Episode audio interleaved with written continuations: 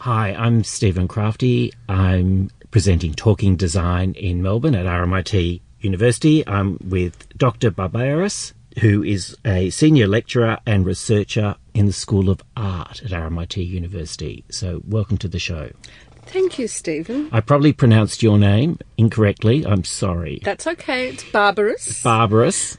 yes. Terrible with names, but great with images. Ah. And when I saw the work that you're doing, that resonated. And Fantastic. So I'm going to get to the, the tapestries that you've been working on, uh, in uh, which were recently unveiled in uh, Brussels. Mm-hmm. Uh, but let's just go back.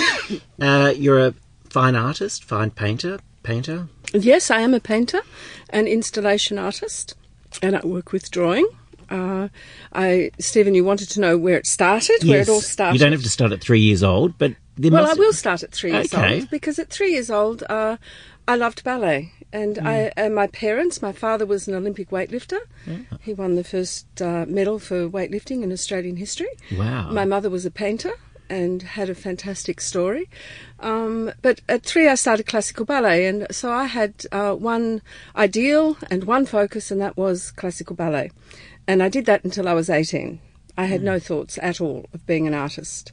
Uh, in when I was about 18, I uh, hurt my knee and had some difficulty there. And uh, an Australian artist, a young man called Godwin Bradbeer, who many people would know, and Warren Breninger, uh, came to the studio, ballet studio in Little Latrobe Street, took some photos. I saw their drawings and started drawing, and then within a year I was at art school. And so I transisted straight from classical ballet and a whole lifetime of 16 years of study and training uh, into um, painting and making art. That's amazing. Yeah. Well, my son's a dancer, and Yes. uh, I can sympathise with the transition because it is a very hard career, and injuries can change your life overnight. Yes, it was like a very bad breakup. Because I couldn't listen to classical music for about four or five years.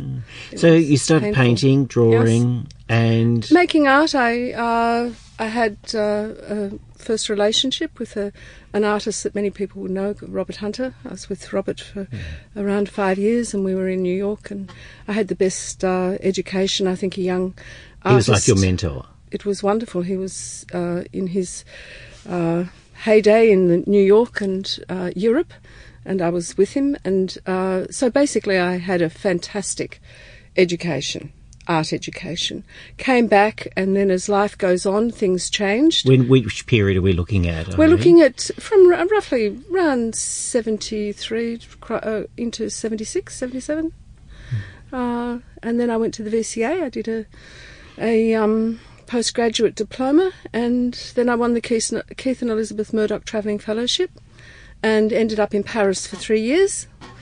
And I've sort of been travelling on and off ever since, making work and uh, exhibiting and teaching at RMIT both here and in Hong Kong. Yes, I've always lectured uh, on and off in art schools. Um, I came to a permanent job though fairly late, to about 2004.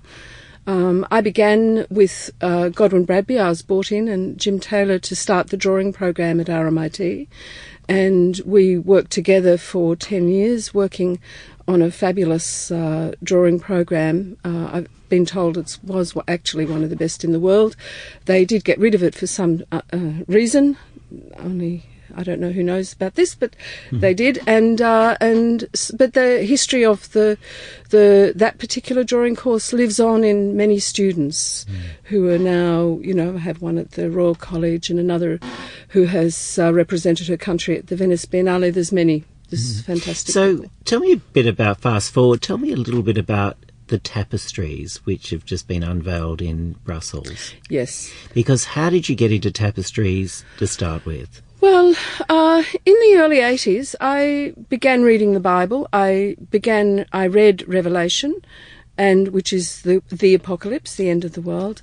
Uh, and I started to become interested in the imagery and the ideas, the metaphysical ideas behind uh, the thinking within Revelation and an end. The idea of an end was, you know, sort of resonated with me.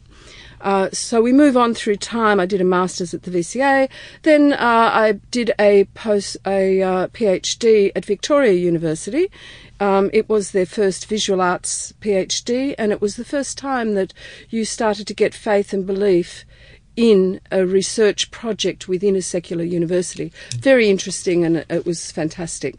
And so I, my uh, PhD was on the uh, figurative and abstract elements of the apocalypse and its representations. So, in 1998, I ended up in Angers, in France, in front of the Angers tapestries of the apocalypse, uh, a late 14th century masterpiece. Uh, so it's kind of almost coming home after all that research. Well, I don't know about coming home. I, I, work in a lot of different media, and tapestry I don't work in, but the actual outcomes of the apocalypse tapestries is one outcome. So I stood in front of this marvellous work, and I just felt uh, it had moved me, you know, changed me. The scale of it, the the clarity of it, the colour of it, uh, except that it was static, and it was it just seemed to hang on the wall. And I well, started. the figures just seem flat. No, mm. the idea we live in a, um, a world full of kinesthetics and movement and colour and light, and you entered into a very dark space, and then the tapestry, because of the nature of it and the age of it, is illuminated in a certain way, but it sort of hung on the walls, and you just read the pictures in a very flat type of manner. And as I was standing there, I started to envisage it in light and something that would move. Um, I was totally taken by the fact that the body, when one is in front of that major tapestry, has to move. You have to look down, you have to look up because it's so nearly high. 18 feet high. It's a massive thing. And um, so when I left there, I started, I just started having the idea of perhaps what if I made a tapestry that was that big? Never thinking that I would actually ever weave it, which I haven't. Uh, but the idea was there. And uh, the idea developed. Um, I did many light drawings that are on the net. Uh, I did lots of sort of rock and roll type prints of the apocalypse from the Angers tapestry in fluorescent colours, and my work was always very bright. And because of the training that I'd had as a dancer, there's always been movement involved. So, in who actually produced those early tapestries for you? Uh, well, Rock and Roll Posters produced my posters, the same oh. people that uh, produce the, the posters that are around our streets. Uh, I wanted to get back into the broadsheet because broadsheets have a great history, you know, and uh, in a sense, if you looked at the um, uh, the sort of undergirding of the idea, you'd think, well, okay, then, well, it's actually about me saying caution, caution on all levels. Uh, you know, this book is about the end of the world. It, it describes all the green grass being burnt off the earth. It describes our seas dying. It describes all of these things that we fear, and we read about that type of fear in the newspapers. So it's a very contemporary thinking yes. that we have now. An end so that also, on an art level, became very important to me uh, because I think art, one, it takes risk. Good art takes risk. Uh, another one is the fact that uh, it's often controversial. Like, who would ever think that a book out of the Bible could be controversial? But it is. It's a political. It's so, very political. So, how did you start developing towards what you're doing in Belgium? How do you start producing the how, you mentioned the people who ended up making the tapestries for you. Uh, did and Perry's tapestries as well? The same company. Yes.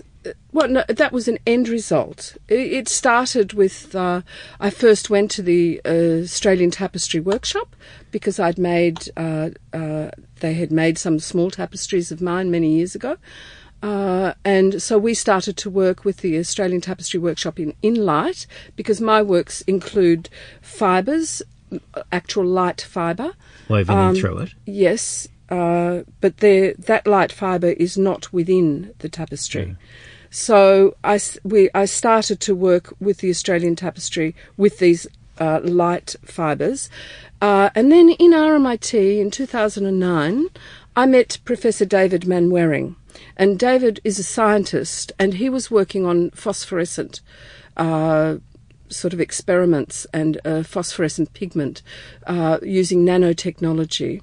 So it was cutting edge technology. And so we started working together. And then uh, we had uh, Professor Michelle Brown, whom I'd met in the uh, 1998. She was the uh, professor of illuminated manuscripts at the British Library. She was the curator, and she uh, and I had both spoken then about the Book of Revelation. So Michelle now is the curator of, of the Tapestry of Light project.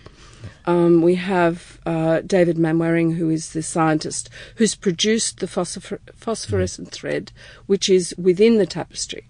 Phosphorescent thread is like a, a, a thread that's like a battery, and it pulls in natural light and then emits light. We see glow in the darks everywhere, but this particular um, nanoscience, it's a battery that is slow releasing so it just lets the light out slowly. So it can last up to eight hours. So it's it's fantastic. Until um, the light, until it receives more it, light. Yes, until it receives more light. Um, and so within the tapestry of light, there are three different forms of thread. There is natural thread, cotton, silk, beautifully coloured, highly coloured, especially dyed fluorescent uh, thread that lights up under UV light and the phosphorescent thread that glows in the dark. And so the tapestry has three forms of vision, if you could say. So it's really almost like a piece of animation. It does, although the the it the actual figures themselves don't move. I would love to have done that, but, but, it does get that resemblance of movement. Oh yes, you do very very clearly. You see uh, one, a very, very textured tapestry, which is interesting because that that's a risk because I wanted a, a, specific sense and feel to the tapestry, which wasn't like any of the other tapestries that were being produced on the loom that it was produced on in Flanders. Grayson Perry, Damien Hirst, Gerhard Richter, all of these artists, Julian Opie, their tapestries, although they were magnificent and beautiful, were still fairly the textures were still fairly uh, flat or soft. I wanted a hardish texture. I wanted a hardish um, texture to this tapestry, one that was very gritty, not like a carpet. Almost like street street art, a little bit. Yes, something that was that resonated. Uh, and the most wonderful thing was actually uh, when we installed the tapestry. Uh, there are LED lights on top to sort of give it, you know um, the tapestry light, but also to energize the phosphorescent. Um, and they were just a little bit too close to the surface of the tapestry. So we elongated the little things and they became about mm, maybe a centimetre from the surface. And as soon as they put them on, you could see the texture. And the texture is remarkable. Irene, when I'm looking at this beautiful tapestry, um, that's now in Belgium. It'll be travelling to Canterbury next. Canterbury Cathedral. Canterbury Cathedral. So Robert Hunter was an early uh, partner. Yes. And but his work is almost just the opposite of these murals in terms of so, you know, almost three. Well, the three dimensional, but very vibrant. His work was almost you know, monochromatic. Well, my husband, Adrian Page, uh, was a minimalist and worked with text. And uh, Robert, who was an early partner, minimalist also. So underneath, uh, even though I work with highly, highly coloured works, multiple images, multiple objects, spaces, etc., uh, the underlying structure and the metaphysical types of ideas are very important to me. So, in with this last, the, we're looking at the very last image in the entire uh, tapestries. There are there are six units of six meters each. There are mm. fourteen tapestries. The largest tapestries are three meters twenty high by six meters long. They're massive, big tapestries. Are very textured, highly coloured, with three layers of light involved in them. This one we're looking at is the final one that has the heavenly Jerusalem which comes down, which is the very last image. Um, and this is on a a an elliptical type of composition.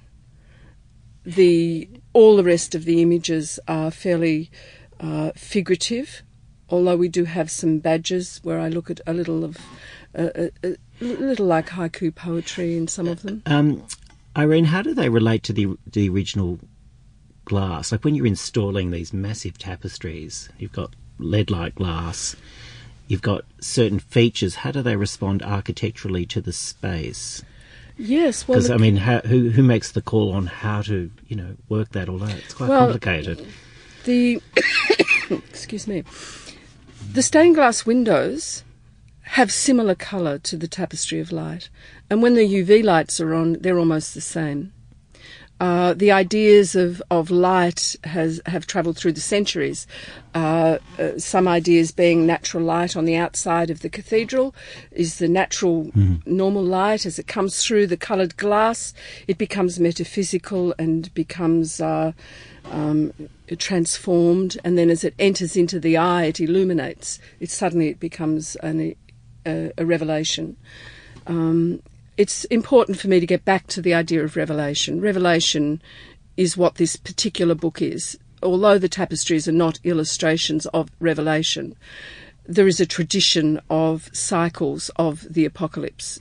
And so I've kept to the cycle, which is seen in the Angers tapestry. There are around 86 to 89 images. They're all in this tapestry. Uh, they the images in the uh, the Angers apocalypse were massive, and but they started off in tiny illuminated books, and so basically I see these as the same images that have been small, enlarged, and, then I've pulled them down again, a little bigger than what they were originally in the uh, manuscripts. Um, but this whole story of the apocalypse is there, the book of Revelation. Um, and so if you want to read these images, uh, all of these small, very small images are taken from the Angers. So you can read it sequentially from the very beginning all the way through. Uh, then I have uh, another layer, uh, which is the figurative layer. Uh, it was a, a quite a um, a job to actually begin to think on how how if you're thinking of doing something like the apocalypse, how do you actually build the context for it if you're not illustrating it? And so, what I did, I actually brought in four of my major paintings that I've done in my life over my last 40 years of painting. uh, this one is the White Horse that was at the National Gallery in one of the prizes. Um, and so I used those as a sort of a, a central layer. Underneath, I put thermals, which are like our weather patterns. So I irradiated everything with light. And so they were landscapes and different uh, skyscapes, etc., etc. Um, and then I cut into them and, and pull them apart so that this light would shine through the naturalish type of realm. And then over that, I I overlaid the Angers tapestries in these smaller formats, keeping to the same type of format as the Angers, only reduced in scale. Uh, then underneath the entire thing in the gl- phosphorescent uh, thread, I put the um, the large abstract structures that come from the Renaissance and come from uh, various forms of composition. And dotted in amongst it are, is a whole language of very small icons of the war, war machinery and animals. And you can see these, you know, here's a few little animals. But if you actually begin to look within the tapestry, you'll find that uh, most of the uh, surfaces are, are sort of dotted with Irene, what was your um, what was your reaction when you walked in for the first time and everything was up? Well, my reaction started when I unfurled the tapestries because I hadn't seen them, and it was fant. I, I couldn't. It, they were just marvelous. They were they were more than what I had expected.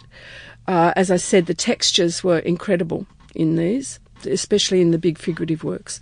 Every brushstroke is almost seen, so there are thousands of the surface is made of thousands of moving elements of, of texture.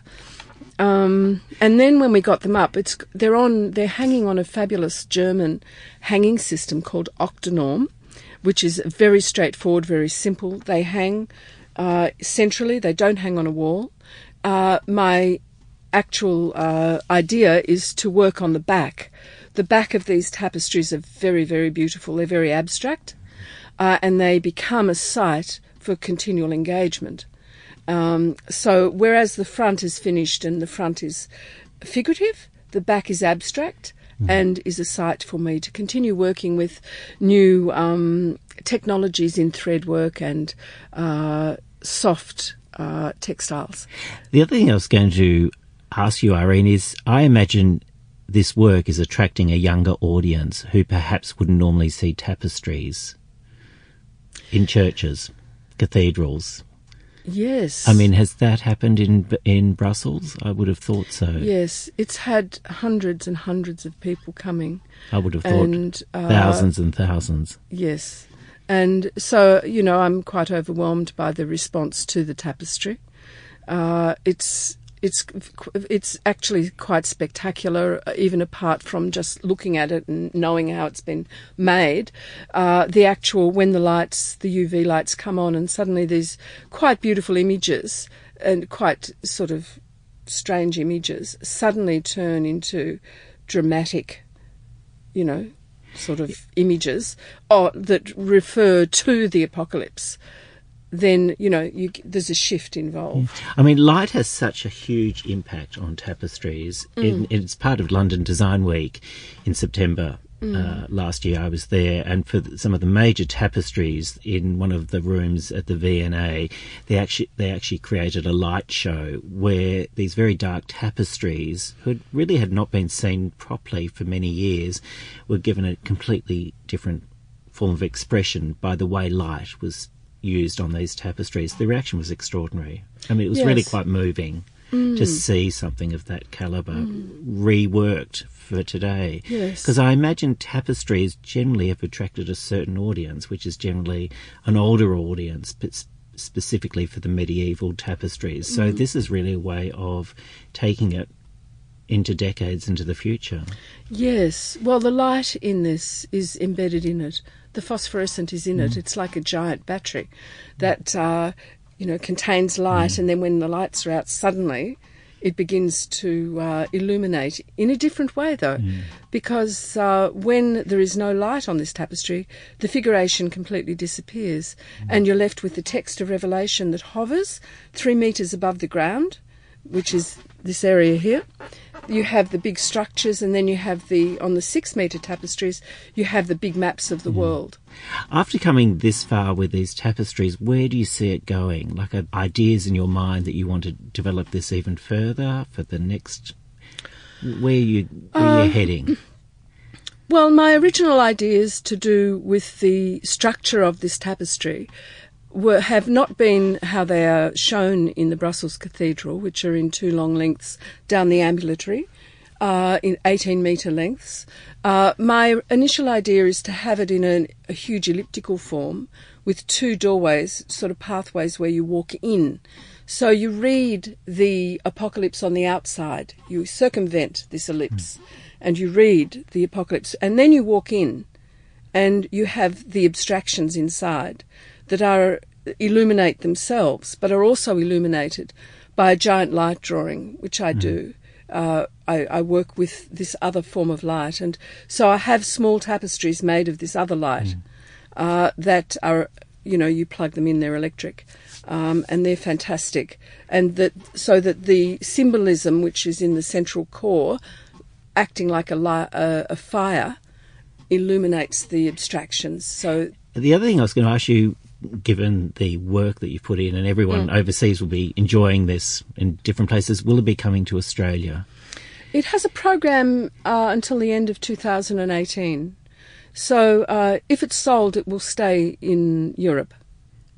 If, uh, however, on saying that, I am actually able to do a smaller version. So I don't think I will be doing any versions this big. Uh, I've had to raise finance for it, and the fundraising has taken uh, a lot of work in a way. It's it's interesting with fundraising on projects like this because some people would say it's uh, too religious for the worldly and too worldly for the religious. So it sits in nowhere land, in a sense. Uh, but then that's good in another sense because that's what art does. Art pushes boundaries And makes people talk. and makes people talk, think. Mm. And so this this particular project is working on a lot of different levels. Look, thank you so much for coming on the program today. It's been wonderful seeing this work. I wish this was a visual medium and people would really enjoy seeing the work. And well done because it's a huge undertaking. And to start something, you know, years ago and to see it come into fruition like this must be enormously satisfying. Yes, thank you, Stephen. It has been. Uh, but as I say, this is one of my projects. I work mm. on many at the same time, mm. but this is the biggest one that I've actually uh, worked on in relation to uh, my own work, apart from the big shows. But yes, so thank you, thank you. Uh, you've been uh, listening to Stephen Crafti talking design, uh, RMIT University in Melbourne. Thanks so much for coming onto the program.